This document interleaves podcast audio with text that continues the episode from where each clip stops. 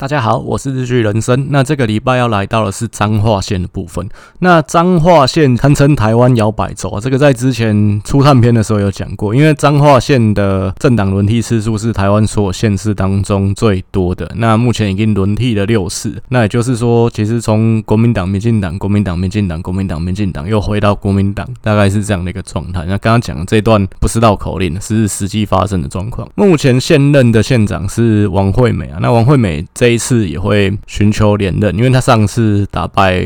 民进党的魏明谷嘛，以目前的情况看起来的话，王惠美当然连任的可能性是蛮高的。虽然说王惠美的一个施政满意度其实是以二零二零年来讲的话是倒数第三名啊。那我引用的都是《天下》杂志的县市长满意度的部分，倒数第一名当然是柯文哲，那第二名是新竹县的杨文科，那倒数第三就是彰化的王惠美。不过虽然他的施政满意度不高，不过其实有几个因素啦。第一个是说王惠美本来就是基层。李家的政治人物啊，基本上他的基层实力非常的扎实。然后再来就是说，民进党这边没有强棒。然后另外就是说，疫情也是他的一个保护伞。因为之前有提到，其实疫情的因素会让现任的县市长会比较好选。因为第一个，如果你没有犯大错，在防疫上没有重大过失的话，其实。竞争者比较不好攻击你，然后再来就是说，竞争者也比较不好去大张旗鼓去做一些造势啊什么的，其实这都不是很恰当。所以我之前有提到说，基本上这次县市长选举，那疫情会是现任者的最好的保护伞。以目前的情况看起来，当然国民党的主席是最近刚选完嘛，那民进党这边十一月也会召开全代会，那全代会之后应该因为现在疫情也比较稳定，所以说你去讨论选举也比较不会说引起人的反感啊，基本上。民进党大概全代会之后，一些在野的县市人选的部分，可能也会稍微有一些眉目。以彰化目前这边看起来，虽然之前有人提出一些所谓刺客或空降的人选，像是。之前初探篇有提过吴音宁嘛，再来就是也有人提说经济部长王美花。那不过我就觉得，因为毕竟现在民进党算是一个逆风的状态，那提名上会比较保守。再来就是说，基本上这次本来就比较不好选，所以其实中南部地方还是会优先是以在地的人选为主，也不止中南部了。其实你说桃竹苗这边也是一样，所以基本上人选的部分还是会从两个已经有表态的魏明谷跟前彰化市长邱建富。这两个人中诞生的可能性会比较高一点。那我现在看起来，我是觉得民进党推邱建富的可能性比较高啦。那主要原因当然是因为上次魏明谷其实输的还蛮多的，所以基本上这次换人的可能性会比较高一点。好，我们先来分析基本盘的一个部分，因为刚刚提到彰化是台湾的台湾摇摆州、台湾摇摆县，那所以说基本盘方面当然是非常接近啊。用之前我一贯的算法，就是韩国瑜的得票乘以九十五趴，蔡英文的得票乘以六十趴，这样子计算下来，双方 方的基本盘，国民党这边大概是二十七万七千票左右，那民进党这边大大概是二十六万两千票左右，其实。差距蛮接近的，中间选票的部分大概是二十万六千票左右。以比例来讲的话，大概就是国民党三十七趴，民进党三十五趴，那中间选票大概是二十八趴这样的一个比例。那其实台湾的政治环境大概从两千年、两千零一年开始有蓝绿这个概念，然后开始奠定说所谓北蓝蓝绿这样的一个格局，就是基本上双方是大概是以浊水溪为界了，大概浊水溪。以南就比较绿，不过这中间有一些交界地带，就很像说中国古代啊，就可能像长江以北、黄河以南这一块地方，其实就蛮常战争的，就就中部就很像这样子，是一个四战之地，还有一个多战之地，就是双方会在这边拉锯啊。像古代的合肥，其实一天到晚在打仗，因为中国如果是分治的状态，南方的政权、北方的政权大概就会在这边打仗。中部地方的话，其实台中彰化一直都是每次总统大选每。都会提到一个概念，叫什么“决战中台湾”。其实每次都会被讲，因为毕竟中台湾这边双方实力就比较接近了。所以说，在县市长选举当然是总统选举的前哨战嘛。所以这一块当然也是双方短兵相接的一个地方。之前我有提到，这一次选举基本上双方决战的区块大概有两块嘛。第一个是基隆、桃园、新竹，这是三个民进党现在执政的北台湾县市，那有没有办法守得住？那再来就是台中、彰化、云林这三个上次。被国民党本土派拿回去的县市，民进党有没有机会拿得回来？这是双方这一次会应该是会激战的两大区块。中部这边比较特殊，就是因为毕竟选举还会关系到地方派系的一个站位的问题。其实传统上，当然地方派系其实本来就是比较偏向国民党的，不过其实他每次选举的态度其实不太一定。有些时候地方派系会采取一种比较开放的态度，民进党就可以有机会有利可图，见缝插针这样子。你像举例来讲，胡志强选第三次台中市长，就是合并之后的那一次，那他跟苏家全选，大概媒体当然一面倒看好胡志强可以连任嘛。不过最后他只赢了三万票，那县区这边他是输掉的。那主要的原因也是因为，呃，台中这边的地方派系其实没有很挺胡志强，所以之前其实我有提到，国民党主席的选举其实会关系到之后国民党内部的一个整合的问题。最后其实胜出的是朱立伦，当然对国民党来讲还是比较有利的啦。毕竟如果张亚中当选的话，就有媒体认为说国民党可能会新党化。那最直接的当然就是中南部的地方派系，毕竟跟张亚中不是。同一挂的嘛，所以其实后面的选举他们会愿意出多少力，可能就蛮值得去怀疑的。既然最后是朱立伦胜出，那所以这个部分就是国民党跟地方派系之间的一个关系，基本上还是唇齿相依，还是荣辱与共。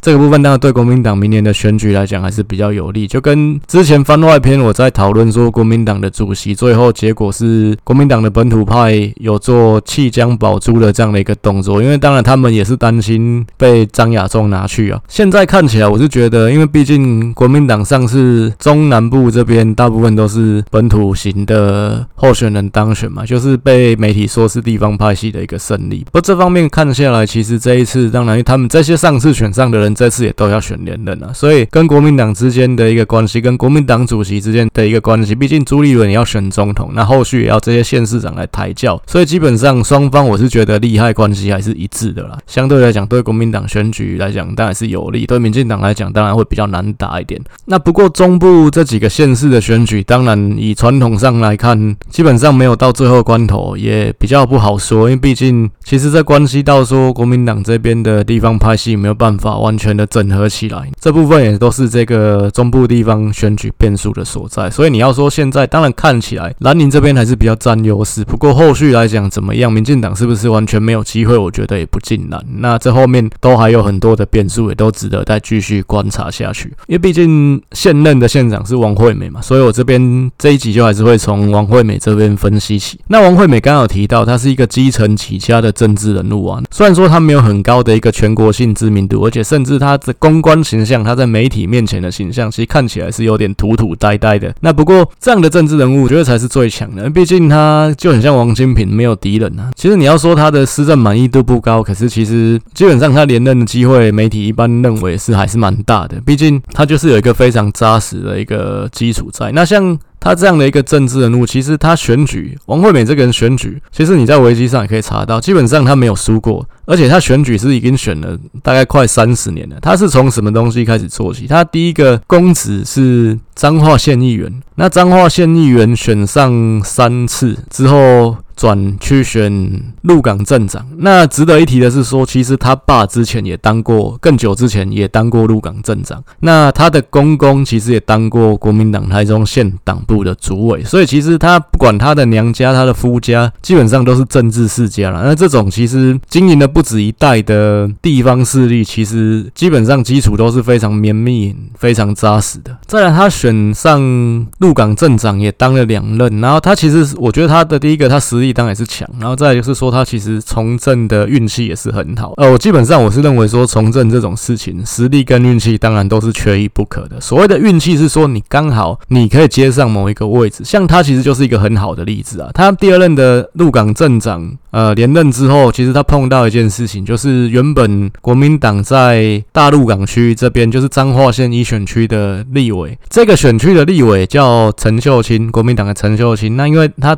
当到一半，那就过世了。所以说后来就是国民党当然就必须推新的人选啊。那陈秀清的儿子叫林义邦，他那个时候当然也想要接棒。那不过最后国民党实力原则，那提的还是鹿港镇长王惠美。那所以我就说这个东西它其实是一个运你假试想，假设陈秀清他一直在，那基本上他这个位置就会一直卡得死死的，卡得牢牢的。王惠美她有办法再更上一层楼吗？那今天有办法变成彰化县长吗？可能这部分就是一个问号。所以我说政政治这种事情，其实从政这种事情，运气非常重要。基本上每一个关卡上去，就一定会有人卡在你前面，你要有办法去卡到这个位置往上升，这都一切都是要运气的啦。你像他就是两呃三届议员嘛，然后往上鹿港镇长，然后再往上立委，那刚好立委也对他来讲是幸运啊，那就是前面的人过世，所以他有机会来补这个缺。然后当了两任的立委之后，又刚好他选县长，这次风向也比较有利蓝营。二零一八这次，所以其实他一切都是蛮顺风顺水。那选举没有输过，当然他他本身也是要有足够的实力，国民党才会提名他嘛。所以这部分我是认为，就是选举这种事情，真的实力跟运气缺一不可。那有尤其运气这一项很重要，毕竟有些时候你的前面那个位置卡死了，其实刚好你可能也错过了那一段时间。像我觉得。像我之前台南那边有提到的陈亭妃，其实就是一个例子啊。陈亭妃、黄伟哲基本上他们是差不多同一辈、差不多年纪的政治人物啊。那黄伟哲他当两任下来之后，下一个会是谁接棒？其实王定宇的可能性就比陈亭妃多啊，因为毕竟年纪的问题啊，其实跟很多就是世代交班的问题，所以有可能你就是错过了那个年纪。就像说苏贞昌、谢长廷没有机会当上总统，因为他们同一辈出了一个阿扁啊，阿扁之后，诶，后面就变成是国民党当了，再之后他们就老了，所以政治这种东西真的。可是你要刚好卡到那个位置，也是有一些运气的成分在里面呢。那刚好提到王惠美这个人，基层实力很强。基本上所谓基层实力很强，当然第一个是说你在明代的阶段你就非常的广结善缘，然后再来就是说你的基层服务也做得很好。其实像台中的颜家，基本上他们的基层的服务其实就做得还不错。因为我之前听过我一个朋友，就是那个选区的人，他说他们那边就他弟弟要进一个私立学校，那基本上台中那边其实大部分人其实有些家。里面比较在意小孩的。教育的话，会让小孩去念私立学校，可是私立学校基本上不是你有钱就可以进，基本上是要用考的。那考不过怎么办？找彪哥，彪哥有一定的名额。那彪哥手上可能他可以关说包几个，就你找他，基本上动作快，彪哥是可以帮你瞧进去的。那彪哥会挑人瞧吗？我觉得这部分应该是有求必应啊。基本上你动作快，应该是有了。其实就算说你让彪哥知道你是偏民进党的，我觉得他还是会帮你，因为毕竟选举这种事情呢，你不是选总统，你选总统支持民进党没关系啊，你只要立委。投给我就好了嘛，议员的部分投给我女儿就好了嘛。其实南宁很多地方型的政治人物基本上都是这样子，很广结善缘。那像之前国民党其实在打一个议题，就是说打疫苗啊，他们在说二类的，就是所谓的第二类的名单被膨胀，就是说打了太多人了，那这些人是不是真的该？可以优先打的。那不过他们打这个议题之后，就像一个回力表，就是打到自己。因为毕竟民进党这边反击，就是举出来说，那中央这边的二类的人士其实才多少个而已。那大部分都是地方去去打的。那各个地方又以四个县市最多，第一名是谁？彰化县，然后再来是云林县、南投县、嘉义市，这四个县市都是蓝领执政的中部地方县市。那他们施打的二类人数是最多的。像彰化县来讲，我记得他们打大概八千多个吧。基本上，其实你想彰化这边的邻里长加起来有这么多吗？可能应该是没有。当然，国民党后面自己又不讲话，这部分大家也可以看得出来啊。就是蓝领的本土派的中南部县市长，其实是蛮照顾自己的基层，照顾自己的庄脚，是照顾的蛮好的啦。再来就是说王。惠美其实也是一个很会看风向的政治人物啊。那我刚好提到他，其实就有点像王金平。那他也是王金平的人马，跟王金平也不错。那像去年选总统的时候，其实韩国瑜去彰化造势，王惠美就不跟他同台，这部分也是蛮有趣。我记得有一个新闻是韩国瑜去彰化天后宫进香还是怎样，最后王惠美是没有陪同。这部分也可以看得出来，毕竟王惠美她本来就偏王金平啊。那那个时候王金平因为选总统的关系跟韩国瑜有点尴尬，最后他当然就不。赔嘛，然后再就是说，其实风向那时候也蛮清楚的，韩国瑜应该是比较弱势的一方，所以最后王惠美身为执政县的县长，那他就没有陪同韩国瑜去进香。其实这也可以看得出来，就王惠美跟王金平应该是同一型的人啊，很标准的国民党地方派系、本土派的政治人物。那再来还是讲一下国民党跟所谓地方派系之间的一个关系啊。那我是认为，其实这个关系很像说以前中国。其实我蛮喜欢念中国的历史啊，小时候也认为自己是堂堂正正的中国人。中国这也像三国时代东吴的政权，其实孙权他跟一些在地的世家大族，基本上就很像国民党跟地方派系之间的关系，或者是说后来南渡的东晋，那跟地方的士族，其实就很像这种关系，就是它不是一个绝对从属的关系，不是说是绝对的统治或领导，那基本上是一个共存共荣，是一个合作的关系。就像说孙氏的政权，孙权他也要有这些江东的大族去支持他，才有有办法成为这个王，那成成为在坐在这个位置上，但是他没有办法绝对去指挥这一些士族。所以说，你看古代大概在江南这边的那个政权，其实。多半都是偏安政权，因为他也没有能力去向外打，没有能力向外打，就是这些世家大族也不想跟你去打仗啊。基本上他们就是守卫他们的家乡而已啊。那如果有别人打来，他们会很认真的去跟你防卫。那可是如果说你说我们今天去反攻江北，说把那个中原收复回来，可能没人鸟你啊。那。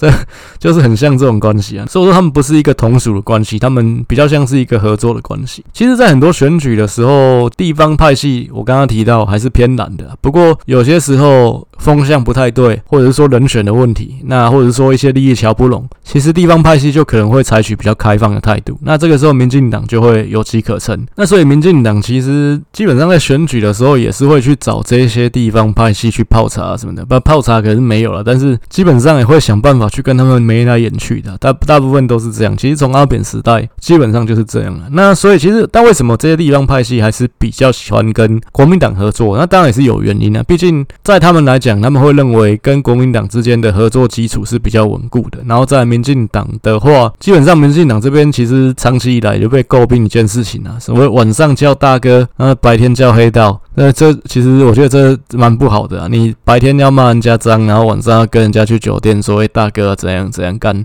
这妈的，这这谁谁会爽？但这部分不是说地方派系就是黑道，那是说基本上地方派系被你民进党长期以来也是黑化丑化的蛮严重啊，就说人家可能是毒瘤啊，就是阻碍地方进步啊，不干净啊什么的，就是很常会讲这些。可是要选举的时候，哎，你要去巴着人家说那个。可不可以帮忙一下什么的？那但很长久下来，当然这部分人家当然也不会很喜欢你。当然有一些状况例外，毕竟我觉得政治这件事情就是利益的结合嘛，合则两利啊。如果说双方有共同的利益的话，基本上我觉得什么事情都可以谈。那之前是朋友，之前是敌人，其实都没有关系啊。好，接下来我们分析民进党的这一边。那民进党这边的话，其实之前有提过，像吴音宁就是民进党之前大概。声势比较好的时候，有想到的一个刺客人选，不过这个部分到现在，我觉得可能性几乎趋近于零了。那王美花也有被点名，不过我就觉得这可能性也是趋近于零，因为毕竟他其实经济部长当的好好的。那如果说当然有胜算，搞不好他真的会去尬一下。不过看起来现在这个部分他去选的话，我觉得胜算也不一定会高了。那没有必要去淌这浑水，而且折损一个人。那经济部长谁当？这部分可能也是一个问题。再刚刚提到，其实这次选举，民进党到目前。那其实风向还是比较不利的，所以说其实选举基本上还是会比较保守，然后再来就是说会比较偏向是从在地的人去取材。民进党这边其实当然也有别的立委嘛，像说黄秀芳、像陈树月这些，不过他们这边是没有意愿要选啊，所以说目前有表态的当然还是两个人，就是魏明谷跟。邱建富，那这两个人其实之前就有竞争过，因为二零一四那次其实民进党也有初选啊，那当然最后是为民谷胜出嘛，所以这两个人其实也是算其实年纪差不多了，大家就一时余量这样子，就有点像是张，不要讲错，有点像是宜兰的。陈欧帕跟陈金德之间的关系，我觉得有一点点像这样子。在魏明谷是新潮流的嘛，那邱建富是正国会的，其实两个派系基本上也是不一样的，所以就真的很像是宜兰这边陈欧帕跟陈金德的关系。那我认为邱建富比较有机会，主要几个点啊。第一个就刚刚提到，其实魏明谷上一次选举，他跟他第一次选，其实两次之间差了十万票，就是说他选连任的这一次，他的票掉了十万。那当然，二零一四这次民进党大顺风，那票多。这部分也是合理，不过你少了十万票，代表其实你的这一任一定是没有获得彰化县民的肯定嘛。不管你是不是很认真做，你是不是真的做得很好，或你的想法真的是很符合地方的利益。不过基本上选民没有肯定你，县民没有肯定你，这也是肯定的。你回头去看，在更之前，民进党前一个县长叫做。翁金珠，其实翁金珠也是当一任，然后连任的时候失败。那不过他选连任，跟他之前选上那次两次之间，他的票只有掉了大概三万票而已。所以其实卫名谷你就知道这个部分，确实我觉得应该是有一些问题存在。那再来就是说，因为他上次其实就输了不好看，他输给王惠美输了十万票。如果说上次输的只输一点点，那又可以说韩流的关系，基本上你要再选，我觉得还有多少有正当性跟其实有胜算啊。不过你上次就输了不好看。呃，正当性就比较没有，然后再来就是说，可能胜算其实也不高了。那另外一个原因，其实还是在民进党的所谓派系平衡这件事情、啊。以民进党来讲，基本上是很讲究所谓的派系均衡这件事情。那台中这边的话，其实蔡其昌出现的可能性还是比较高了。那蔡其昌毕竟也是新潮流的嘛，所以你说彰化这边你还是新潮流通都通包的话，我是觉得这个部分对民进党来讲，可能内部也会有些问题啊。所以怎么样讲，我是觉得邱建富出现的可能性都都是比较高的。那邱建富之前也当过两任的彰化市长，这边其实也特别提一下，彰化市其实是比较偏蓝的。那彰化其实你要硬说的话，它大概也可以分成北部跟南部，其实也可以占南北啊。北部这边其实是比较偏蓝一点的，基本上就是像彰化市啊，还是像鹿港这边都是。北彰化，那南彰化就是大概像什么西州羊肉炉啊，什么这些，或者是说员林镇这边，这边是比较偏南彰化。南彰化有几个县，有几个乡镇，其实就蛮比较绿了，像像西州其实就蛮绿的。所以南彰化其实是民进党有在一些乡镇有一点优势，这样大概是这样的一个差距。那不过邱建富当过两任的彰化市长，也就是说他其实是在敌军比较强的地方。有选上过，那就知道这个人其实应该也是有一定的实力存在。那其实我之前也有提过，其实台湾有三个乡镇，那基本上都是本省人为主，但是却很难的乡镇，有三个。第一个是宜兰头城。第二个是苗栗竹南，然后第三个是彰化的彰化市，这也是听一个从政的人说的。为什么会这样呢？这个我我好像没有深究过。呃，结果其实你从历次选举也可以看得出来，邱建富他不止自己当过两任的彰化市长，彰化市这个选区，彰化县呃彰化县二选区的这个的立委，这个选区是彰化市分园花坛啊。这三个地方，其实这两任的立委，这两届的立委是民进党的黄秀芳当选。那黄秀芳基本上这边也是邱建富在辅选，所以说，我觉得邱建富他的基层实力应该也是有一定的水准。各方面看起来，我是觉得民进党提邱建富的可能性会比较高。不过讲到卫名谷，其实也是再稍微提一下，因为卫名谷虽然刚刚提到，我觉得他会输这么多票，而且他会掉这么多票，那一定是他过去四年彰化县长的表现不符合彰化县民的期望。那不过他做的一些事情，其实在后续来讲。也是有一些讨论的。那最主要的一个点就是在于离岸风电这件事情。其实按照卫名谷的一个蓝图，就是说离岸风电这件事情是可以不止给台湾带来所谓的绿电，那也可以为地方带来很多的就业机会。这其实看起来是一件好的投资啦。那毕竟其实彰化这个地方，你要说。它人口多，但是基本上它人口外移蛮严重的。那人基本上还是会被台中这边慈溪过去这样子。慈溪再说一次，不是慈禧太后，是那个一个吸铁把人吸过去叫慈溪这样子。所以基本上离岸风电这个建设做下去是可以带动地方的就业，带动地方的发展。那不过按照魏明谷自己的说法是说，这个东西其实没有办法让乡亲很了解在干嘛，然后有什么样的好处，可能他们也比较。不知道，你说像乡下地方很多老人啊，我要什么？我老人年轻啊，就你你跟我讲这个什么离岸风电，在在海岸边这边种那个电风扇，这冲他小，看就是很很吵，这样还有危险。台风来怎么办？那 那可能人家讲一讲，人家觉得、这个这个买啊，所以这个不要，对吧、啊？所以其实这部分照按照卫名谷自己的讲法，是跟地方的沟通没有办法打动他们，所以最后。选县民也没有买单，那后面继任的王惠美，其实这部分基本上就是否决了，那基本上就是搁置嘛，所以也没有继续在做这事情。那当然，离岸风电这个议题，坦白讲，我是没有很深入去研究了，所以就是卫名谷讲的这个部分，到底是不是有这么大的好处，可能也是画了一个大饼，画了一个蓝图。那这部分我先不深究。不过我想讲的一件事情是说，其实台湾很多大型的建设到最后搞到最后都会变成是弊案。然后或者说有图利，很多有些其实一开始是一个美意，或者说是一个很好的。规划，可是最后感觉都会变掉，就会变成是说反对者去打击你的一个工具。其实久而久之，这这对台湾来讲，我觉得不是好事情。实第一个，大家没有办法去理性的讨论一些公共建设，然后最重要的伤害是在于说，政治人物就会养成一个不做不错的心态，就是每个人都想要当不粘锅，或者是说做一些哗众取宠的事情。举例来讲，帮地方争取什么。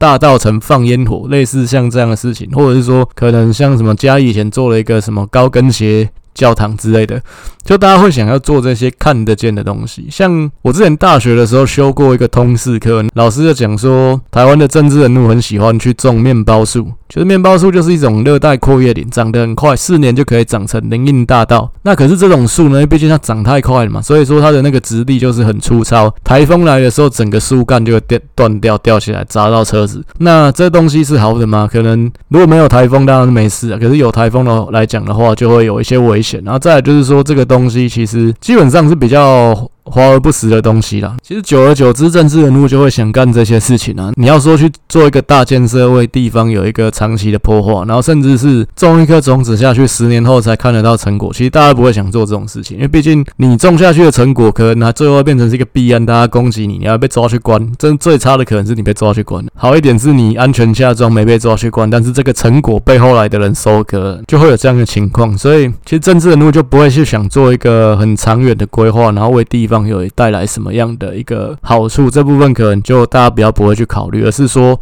我当下可以有什么东西是马上立竿见影，大家可以看得到。就像说之前屏东那集我有提到，在做屏东高铁的规划，其实看起来就有这样的一个短视的情况嘛。看起来政府想要的是第一个，只要这个站的坐落的位置在屏东县境内就好了，然后再来就是要很快，可能在几年之内就有办法去通车，可以让屏东的乡亲说：“诶，我们屏东也有高铁站。”啊，要的就是这个。可是实际上的效益可能就不是这么重要，所以才会选那一个可能离左营还蛮近的地方，叫高铁南延，做这样的一个地点的选择。那所以我觉得这件事情，就是如果每件大建设最后都会去被媒体或者说被竞争者导向说是一个弊案是图利的话，我觉得这也不是设计之福了。那再来就是，其实像讲一个比较近的，说疫苗采购这件事情啊，之前陈时中也有讲嘛，说为什么不多买，多买就会变成疫苗弊案了。这其实也是蛮写实的。不过很多人当然不能接受啊，因为今天你想想看，如果我说你今天买了妈三千万剂的 BNT，有三千，我不要管什么疫苗，你买三千万剂什么什么疫苗啊？最后疫情没有爆发，请问这个东西会不会讲成图利，讲成弊案？一定会啊！到最后，妈陈时中一定被弹劾，抓去关都有可能。所以你说哪一个主事者敢说在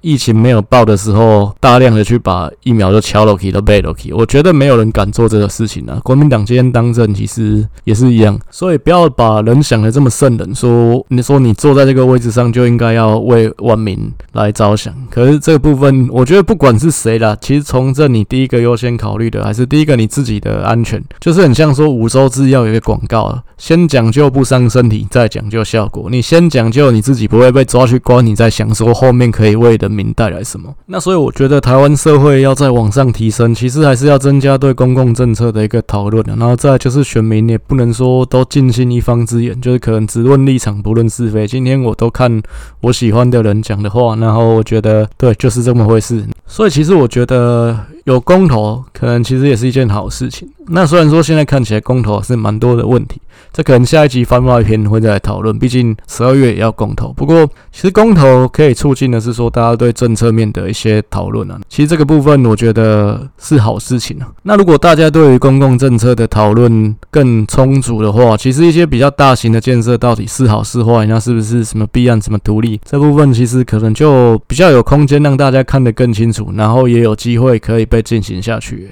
政治人物因为做这些事情可以得到政治红利的话，他们才会有诱因，才会有动机去往这方面做下去啊。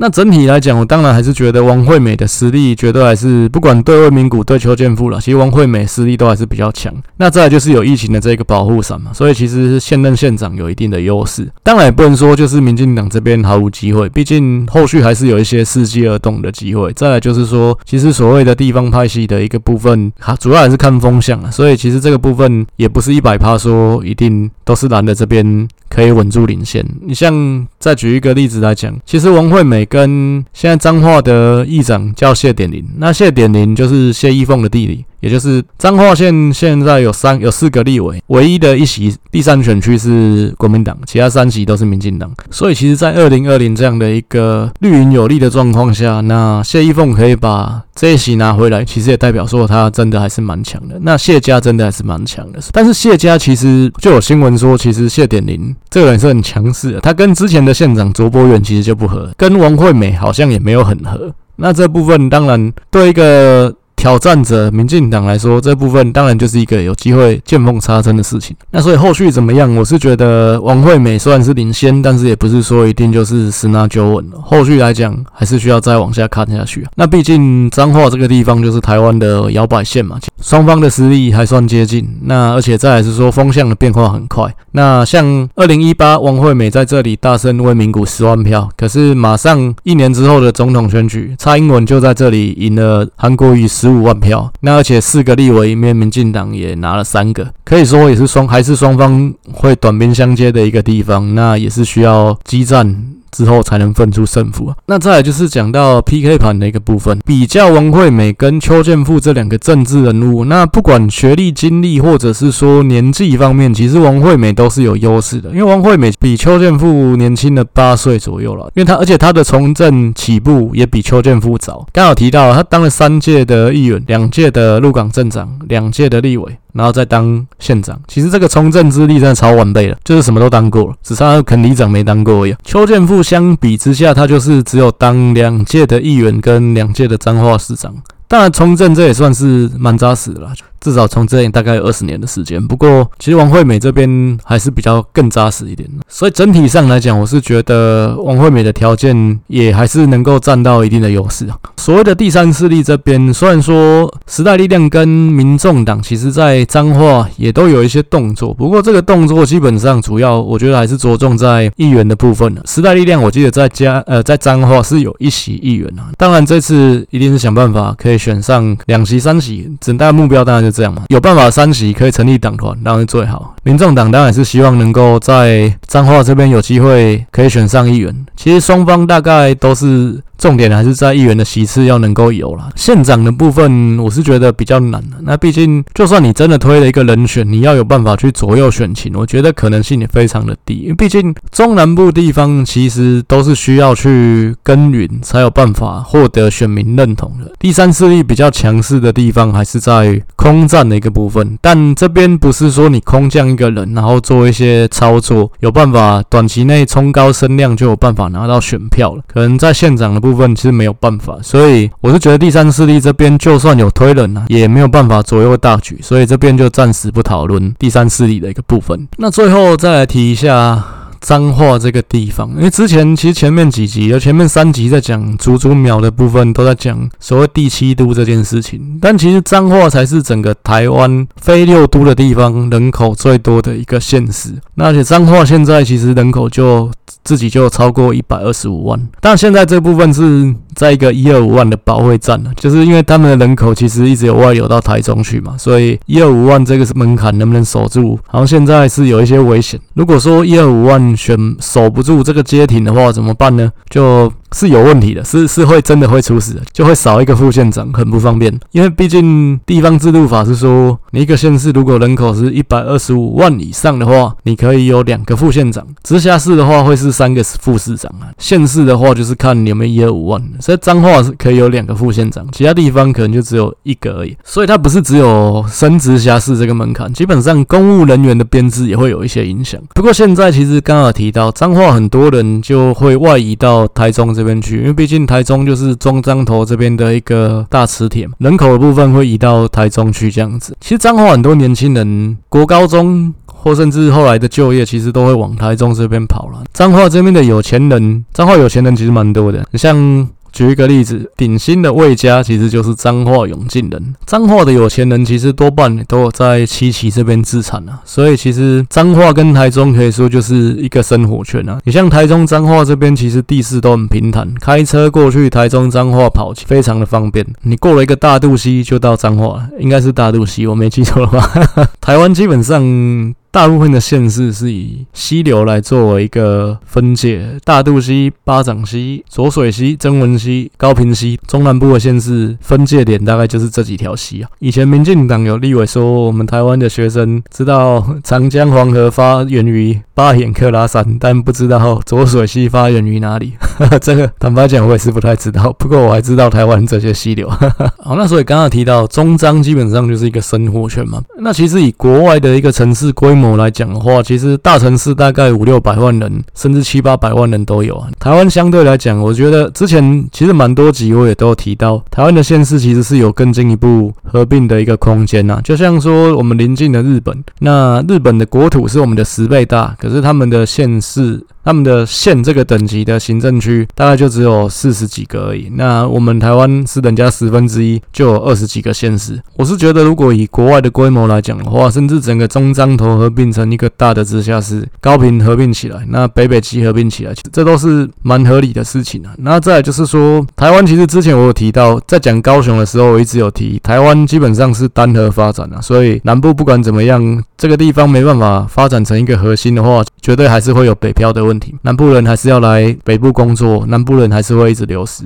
毕竟台北、高雄其实大概就是两个小时车程而已啊。不过如果说中部的核心城市，高雄的核心城市可以再更进一步的扩大，那有办法变成多核发展的可能性，我觉得也会比较有一点啊。所以是不是有机会可以改善台湾南北失衡的一个状况？我觉得可能也有机会。当然这部分我觉得难度绝对比新竹合并第七都难度更高了。毕竟其实第一个，其实这考考虑到说对蓝绿来讲哪方有利嘛？那看起来是都没有特别的好处啊。然后再来就是会有一个问题是中央跟地方的权力平衡啊。因为毕竟你如果说呃合并成一个更大的都市，那其实地方的资源、地方的权力一定会变大嘛。其实中国古代就是喜欢强干弱枝的，就是不希望地方的藩镇太强嘛。其实台湾虽然不是中国的一部分啊，不过台湾其实在政治的典章制度上面还是承继了中国嘛，我们也不能否认。所以其实台湾还是比较偏向喜欢中央集权的。地方的部分当然不会有人任何一个人当总统，不管是国民党、民进党啊，其实都不会希望说让这个地方的县市继续扩权啊，那可能管辖人口变得更多啊，其实都是不好了。我不是说对台湾不好，我是说对统治者不好。所以其实应该是不太可能会有人往这方向发展。虽然说像过去马英九提过三都十五县，不过最后他还是不敢把北北基并起来嘛，因为毕竟大家都怕叶尔辛效应。那其实现在脏话的地位，我觉得就很像以前。台北县之于台北市啊，彰化就很像说是一个生鸡时有，那生鸡蛋没有这样。嗯，这句台语我觉得很难讲，要讲可能有点好笑。谁给了某啊？谁给赛五啊？呢，就是这个台语我讲的不太好，就很像是好事，这鸡蛋都生在台中，那鸡屎不好的东西，可能垃圾啊、污染啊、杀小的，他妈全部是或者什么在那边种田啊什么，这个比较没生产力的一二级产业，这个就放在彰化，好的东西就放在台中，大概就是这样的情况。所以其实刚刚有提到问名谷这个离岸风电，它可以带来地方的发展。我是觉得这个愿景。其实坦白讲，我是觉得是相信，而且我而且我觉得是好的。毕竟彰化，其实你长久来看，你甚至往后看十年，其实人口就是会一直被台中吸过去，这是肯定的。那彰化也没有科学园区，那彰化也没有什么大的企业有可能在这边设点。长久来看，那年轻人还是会一直往外跑了。可是如果这个离离岸风电可以起来的话，其实它是可以带动蛮多的一个就业机会。那对彰化来讲，我觉得也是一个不错的机会跟方向。那最后再来提。一下这个股票的一个部分呢，那我是认为，其实刚刚有提到 PK 盘的部分，王惠美其实各方面的条条件，呃，我觉得也是都比邱建富更好一些了。然后再就是说，现在国民党的主席是朱立伦了嘛？朱立伦虽然某些特质其实跟马英九有点像，不过他跟马英九有些不一样的地方，就是说他其实跟马英九比起来是更接地气的。那他跟中南部的地方派系、地方势力其实关系也是比较好一点。那所以其实。他们在打明年的这一场地方选举的时候，基本上国民党这边可能整合的力量也会比较强一点。你像江启臣，其实我觉得他的问题就是他没有办法把国民党整合起来，那甚至说他的公关能力也不强，所以会变成国民党就像一个散沙，或者是说，哎，感觉江启臣自己罩不住带不动，变成说在野这边的焦点都集中在柯文哲这里。那有一些对民进党执政党失分的事情，最后加分都是加到民众党，而不是加到国民党。那看起来朱立伦应该。是有办法改善这样的一个状况。那再来，朱立伦因为岳家的关系，毕竟他的岳父是高玉人嘛。那其实也是南方南台湾出生的一个大头，所以说基本上朱立伦跟中南部的地方。中南部的本土派连结绝对是比马英九深的。那甚至之前有一个新闻说，朱立伦每年过年都会去跟李登辉拜年，就算说李登辉已经离开国民党，那这样听起来，朱立伦也是一个蛮重情重义的人，也不能说重情重义啊，蛮会做一些功夫的人。所以，其实我不管，我之前一直提说，朱立伦他应该是跟总统绝缘的一个人。就算说国民党明年地方选举获胜，坐上这顶轿子的应该也不会是朱立伦。不过，就是因为朱立伦当主席，所以民进党。其实才应该更要戒慎恐惧，毕竟朱立伦绝对比江启臣强。那整体看起来，王惠美当然现在是领先了。不过后续来讲怎么样？其实民进党这边也是在鸭子划水，静待时变啊。后续来讲的话，时局变化都是很快的，所以说不管怎么样，我们都还是要继续看下去。那当然还会有下一轮的分析，那一些新的变化其实也会都还会再做更新。这样，那如果以现在叫我估票的话，我是认为王惠美大概可以赢邱建富，大概至少四五万票，应该是没有问题啊。那最后还是要再讲一下陈柏伟的罢免案。那其实刚好前几天也有一个人在我的粉专留言说，他觉得我讲陈柏维的罢免案这件事情太过偏颇，他觉得我都在讲陈柏维多么好，他觉得我应该要做到平衡报道这件事情。那首先我还是蛮谢谢这位朋友来，那我不认识他了，就是谢谢这位。听众，第一个是你愿意听我的节目，而且其实我讲陈柏伟都是最后的时候，那你愿意听到最后，而且听到这些细节，我就觉得都蛮感谢，而且你愿意把你的想法那跟我讲。不过其实我是在讲这件事情，就是说每一个播客，那我是播客嘛，也 算是一个业余的播客。其实你会去开一个 podcast，基本上你就是会想讲你想讲的话。那所以其实我也是一样啊。其实当然我蛮多议题，其实我都会去尽量做到说，可能正反两边的意见。都会大概提一下，不过其实我觉得很有一些事情是我有比较特定的看法。那当然，我就主要就是会讲我自己的看法。我坦白讲，我觉得陈柏伟，其实我就是支持陈柏伟，这个我也是蛮明显的表态。再就是说，如果陈柏伟应该要被罢免的话，那我是认为台湾其实可能三分之一的立委其实更该被罢免了。那就跟之前其实也有人。提到说，希望我是用一个比较公正客观的态度去评论这些选举。当然，我觉得评论谁输谁赢这部分，我一定是就实际的状况去讲。毕竟。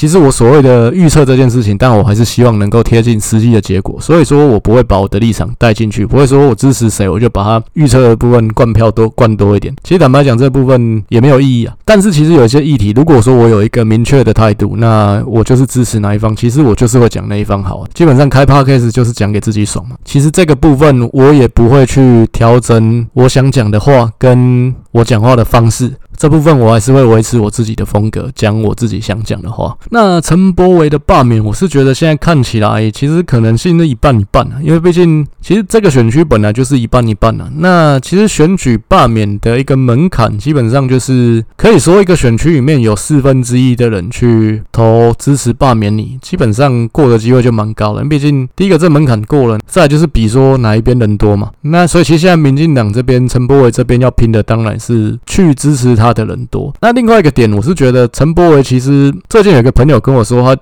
是台中人，他说陈柏惟打的打法杂乱无章，我是觉得确实有，因为毕竟陈柏惟现在看起来他的策略是有一点变成是在诉诸民粹了，是说就很像说你爱台湾，你都爱刀，你都爱卡出来机器当单臂尾啊呢，这部分我觉得其实就有一点像陈其迈打选战打到后期。